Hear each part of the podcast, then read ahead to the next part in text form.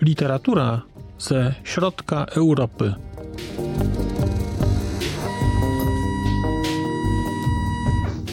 Podcast około książkowy.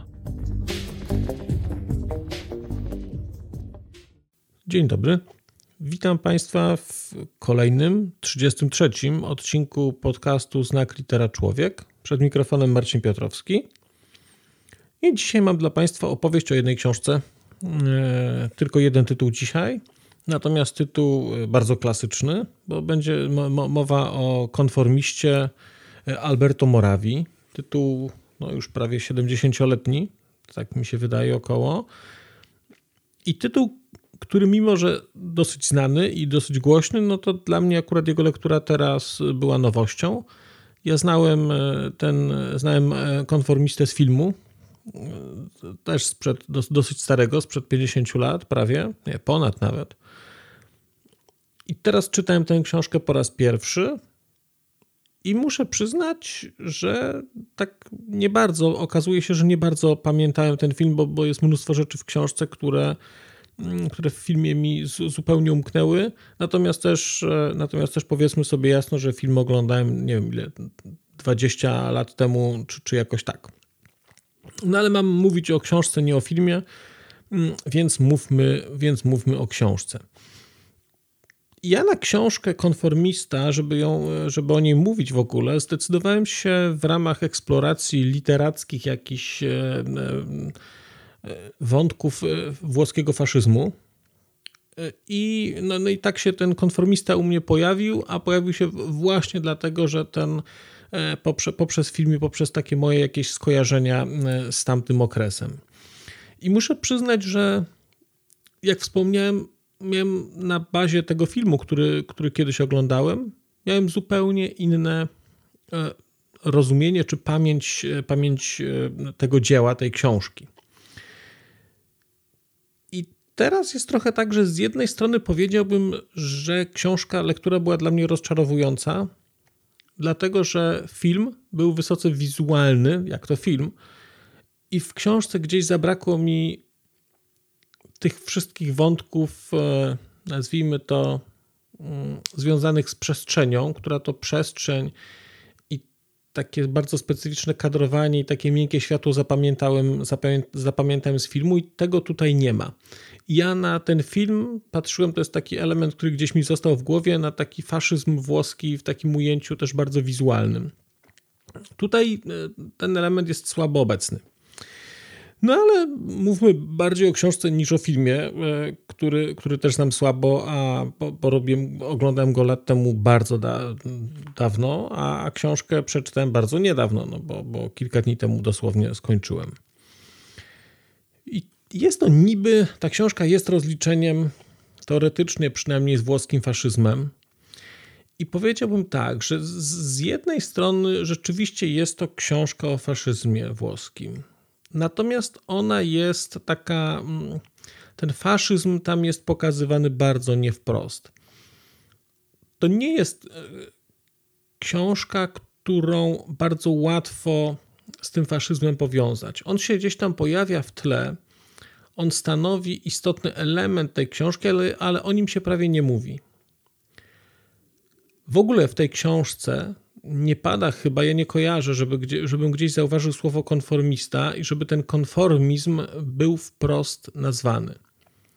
Tytuł książki Konformista odnosi się do postaci głównego bohatera, Marcela, który, można powiedzieć, dojrzewa do faszyzmu, staje się faszystą, ale staje się faszystą w takim, na takim poziomie, w jakim faszyzm funkcjonował we Włoszech, czyli on staje się takim, no, staje się nie wiem, trybikiem e, w, w ramach aparatu państwowego. Też nie do końca wiemy, co on robi. Jest, jest urzędnikiem, prawdopodobnie pracuje mm, w tajnej policji.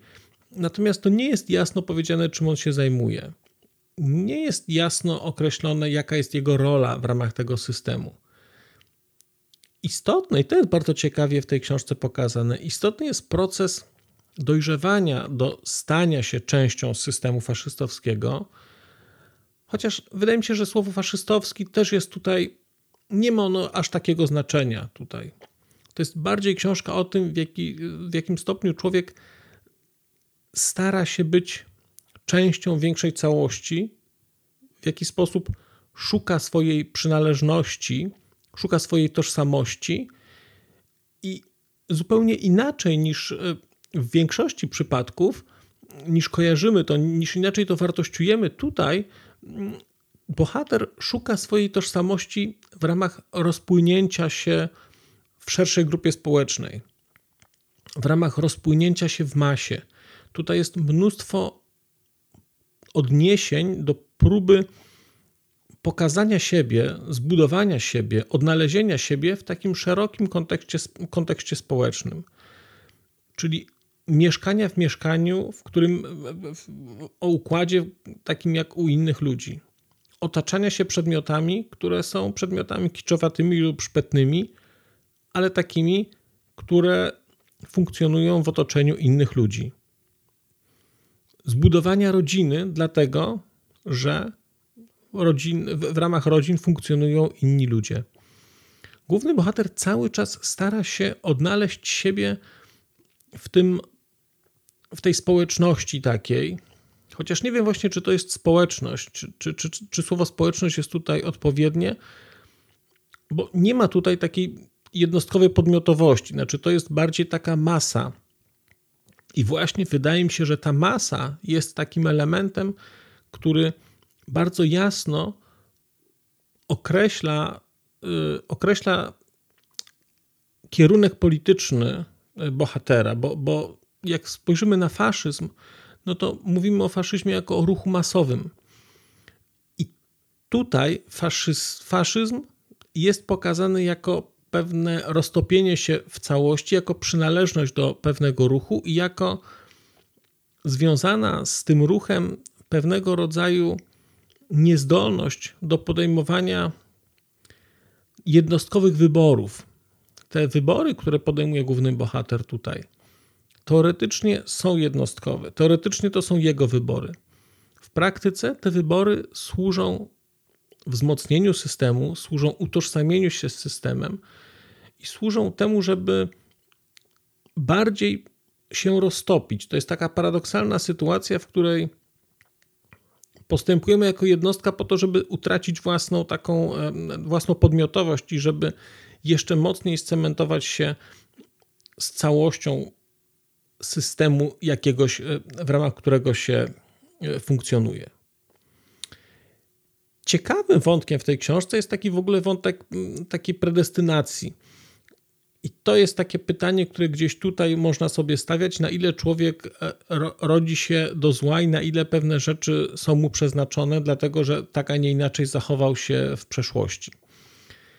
Trochę gdzieś pewnie tutaj byłaby jakieś historie takie, nie wiem, e, freudowskie by się tutaj pojawiały, bo tutaj jest taki element bardzo silny, właściwie nie element, to jest cały wątek w, w całej powieści, taki dosyć silny wątek podległości seksualnej, seksualności, poszukiwaniu swojej seksualności, odkrywaniu tej seksualności w jakiś sposób, zaprzeczaniu jej. To jest taki bardzo ciekawy wątek, który z kolei ja, mi trudno go było z, złączyć z tym głównym wątkiem takim tym, tym faszystowskim, tym politycznym, tym społecznym. I przyznam, że nie znalazłem klucza do tego, przynajmniej na razie jak te dwa wątki ze sobą, ze sobą spleść. Oczywiście no poza tym takim najbardziej, najprostszym, e, naj, najprostszym połączeniem, czyli związanym połączeniem tej, e, tej e, seksualności Marcello z, z jakąś formą podległości i z taką niedookreśloną jego płciowością, czyli gdzieś definiowaniem się w ramach jednej płci ale definiowaniem się właśnie dlatego, że tacy są inni i właśnie dlatego, że tacy, że, że ja chcę być taki jak inni. Z drugiej strony jest cały wątek jakiegoś rodzaju niewerbalnej komunikacji wysyłanej przez, przez bohatera, także jest mm, postrzegany przez osoby, które umieją pewne rzeczy dostrzegać jako potencjalny partner e, seksualny dla osób tej samej płci. Jak mówię, nie, nie będę tego wątku tutaj eksplorował bardziej, dlatego że e, nie czuję się kompetentny i też nie znalazłem tutaj jakichś, e, jakichś rzeczy, które gdzieś łączyłyby się dla mnie z tym, z tym wątkiem, z tym wątkiem faszystowskim. Bardzo ciekawy dla mnie taki, taki, taki fragment tej książki dotyczył takiego aspektu braku umiejętności cieszenia się życiem. I to był taki moment, w którym też nie ukrywam, gdzieś tam w dużym stopniu e, siebie odnajdywałem, mm, dlatego że też nie mam jakiejś specjalnej umiejętności cieszenia się, mm, cieszenia się, e, nazwijmy to, życiem w takim najbardziej oczywistym wymiarze. I teraz przeczytam może taki mały fragment, żeby pokazać o co chodzi. To jest sytuacja, w której Marcelo na takiej tajnej misji, w której ma zidentyfikować swojego byłego profesora, który wyemigrował z, z Włoch, mieszka obecnie w Paryżu i prowadzi działalność opozycyjną. On ma zidentyfikować profesora, który ma potem zostać mm, zabity, i to jest sytuacja, w której y, Marcelo spotyka się z profesorem y, w, w restauracji. E, I teraz e, cytuję. Przyszedł, przyszedł piwniczy z kartą trunków i quadri zaczął niezwykle skrupulatnie zamawiać wina. Zdawał się całkowicie pochłonięty tą czynnością i wdał się w długą dyskusję na temat gatunków win, na których najbardziej, najwidoczniej znał się bardzo dobrze. W końcu zamówił białe, wytrawne wino do ryby, czerwone do pieczystego oraz mrożonego szampana. Po piwnicznym zjawił się kelner i z nim powtórzyła się ta sama scena.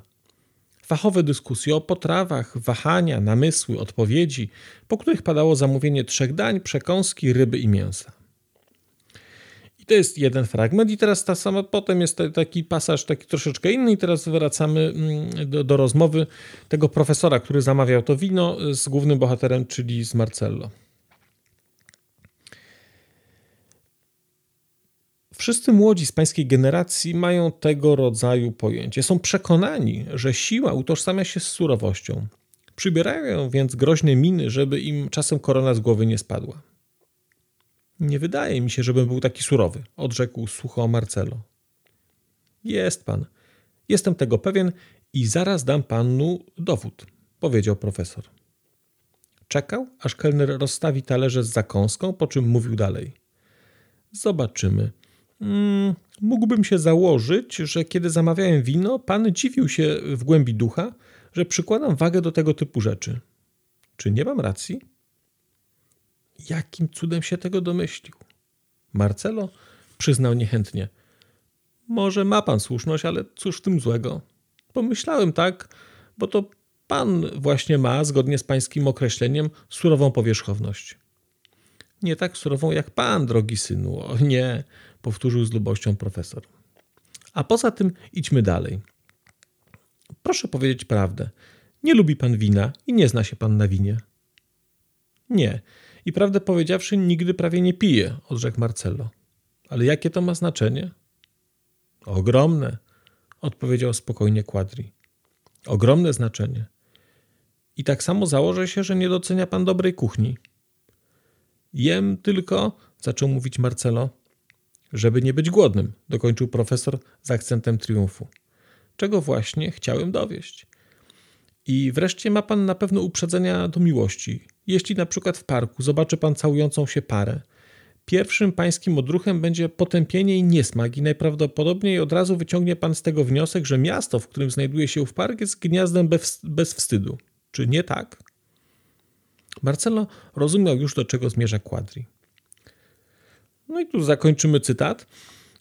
I cytuję, podnoszę ten fragment, dlatego że kiedy czytałem niedawno biografię Mussoliniego, mm, ku mojemu zaskoczeniu okazało się, że Mussolini, będąc Włochem, i mm, jak przykładamy sobie gdzieś taki stereotyp Włocha, to jest osoba, która przykłada ogromną wagę do jedzenia, do, do smaków, do, no, do, do całej tej takiej kultury stołu. I okazuje się, y, że Mussolini w ogóle taki nie był. Mussolini był człowiekiem, który jadł byle co, byle jak, byle gdzie. wpadał do pierwszej, lepszej e, e, restauracji czy jakiejś tawerny, zamawiał najprostsze jedzenie, co więcej, sam sobie za to jedzenie płacił, zjadał je w przeciągu kilku minut i wychodził.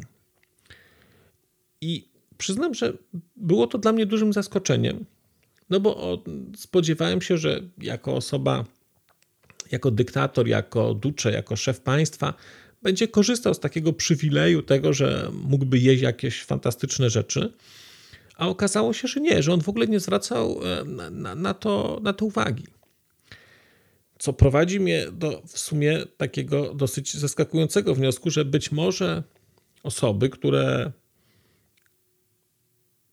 starają się modernizować kraj, czy starają się w ogóle zmieniać rzeczywistość, być może takie osoby nie przywiązują wagi po prostu e, do, do, do jedzenia. I być może jest to jakiś rodzaj ich, e, nie wiem, nie chcę powiedzieć wady psychicznej, ale pewnego rodzaju ograniczenia. Którego to ograniczenia doznaje na przykład mówiący te słowa, który nie bardzo potrafi doceniać ani wino, ani jakieś alkohole, ani jedzenie.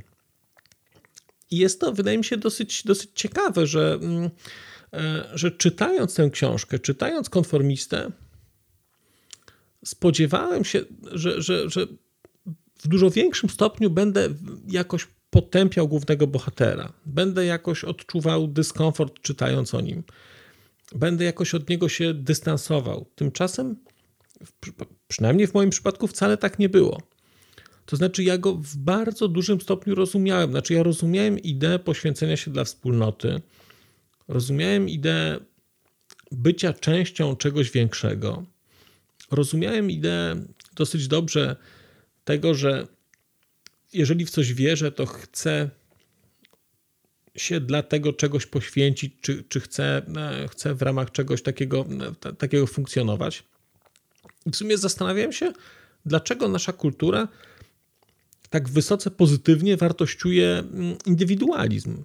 Potrafię sobie wyobrazić kultury, które tego indywidualizmu nie będą wartościować tak wysoko i mm, no i nie jest tak, że jest to, mm, że, że jedynie indywidualizm jest e, jakąś e, szansą na to, żeby się, żeby się wyrazić, bo być może zrealizować się można również w ramach takich, takich szerszych, szerszych grup społecznych. No jest ta książka pod tym względem dla mnie dosyć, dosyć interesująca i, i przyznaję, że ona mnie skłoniła do różnego rodzaju takich, e, takich ciekawych przemyśleń.